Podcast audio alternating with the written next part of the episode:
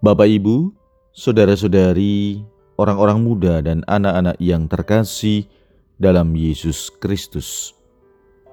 Selamat pagi. Salam bahagia dan salam seroja untuk kita semua. Berkat dalam. Bersama dengan saya Romo Antonius Garbito Pambuaji menyampaikan salam dan berkat Allah yang Maha Kuasa dalam nama Bapa dan Putra dan Roh Kudus. Amin. Hari ini Rabu, 25 November dalam pekan biasa ke-34. Bacaan pertama dalam liturgi hari ini diambil dari kitab Wahyu bab 15 ayat 1 sampai dengan 4. Bacaan Injil diambil dari Injil Lukas bab 21 ayat 12 sampai dengan 19. Pada waktu itu Yesus berkata kepada murid-muridnya, "Akan datang harinya kalian akan ditangkap dan dianiaya. Karena namaku kalian akan diserahkan ke rumah-rumah ibadat, dimasukkan ke dalam penjara, dan dihadapkan kepada raja-raja dan para penguasa. Hal itu akan menjadi kesempatan bagimu untuk bersaksi. Sebab itu tetap teguhlah di dalam hatimu, Jangan kalian memikirkan lebih dahulu pembelaanmu. Aku sendirilah yang akan memberi kalian kata-kata hikmat, sehingga kalian tidak dapat ditentang atau dibantah lawan-lawanmu. Dan kalian akan diserahkan juga oleh orang tuamu, saudara-saudaramu, kaum keluargamu, dan sahabat-sahabatmu, dan beberapa orang di antaramu akan dibunuh, karena namaku kalian akan dibenci semua orang.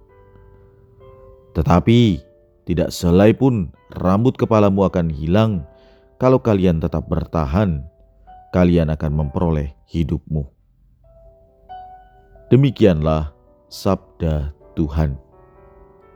Terpujilah Kristus. Saudara-saudari yang terkasih dalam Yesus Kristus.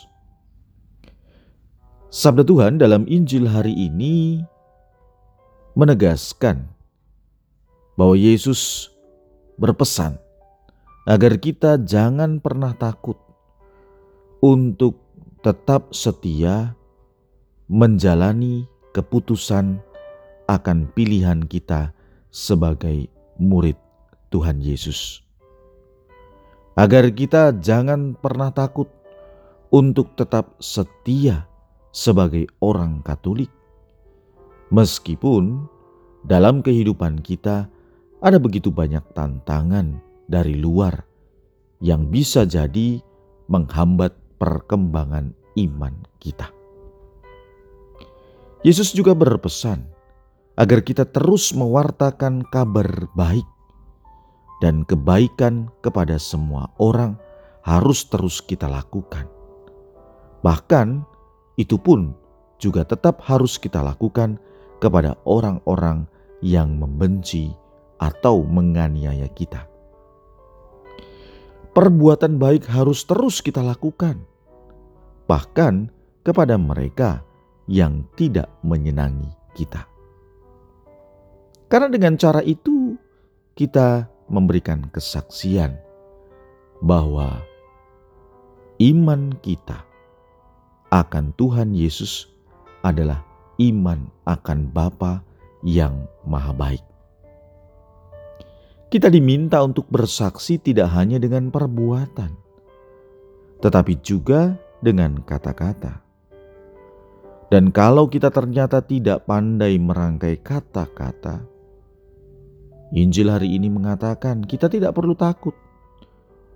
Dia, Tuhan sendirilah, yang akan membantu kita ia akan mengutus Roh Kudus untuk mendampingi kita.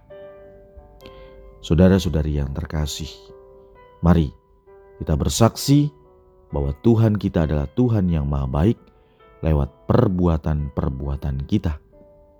Dan kita mohon rahmat Tuhan agar sesulit apa pun tantangan yang kita hadapi, kita dapat bertahan dan tetap setia kepadanya.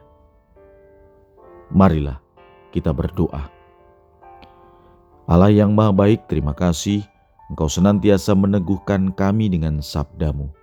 Semoga sabdamu itu dapat kami wujudkan dalam kehidupan kami, sehingga menjadi kesempatan bagi kami untuk menjadi saksi-saksi Kristus.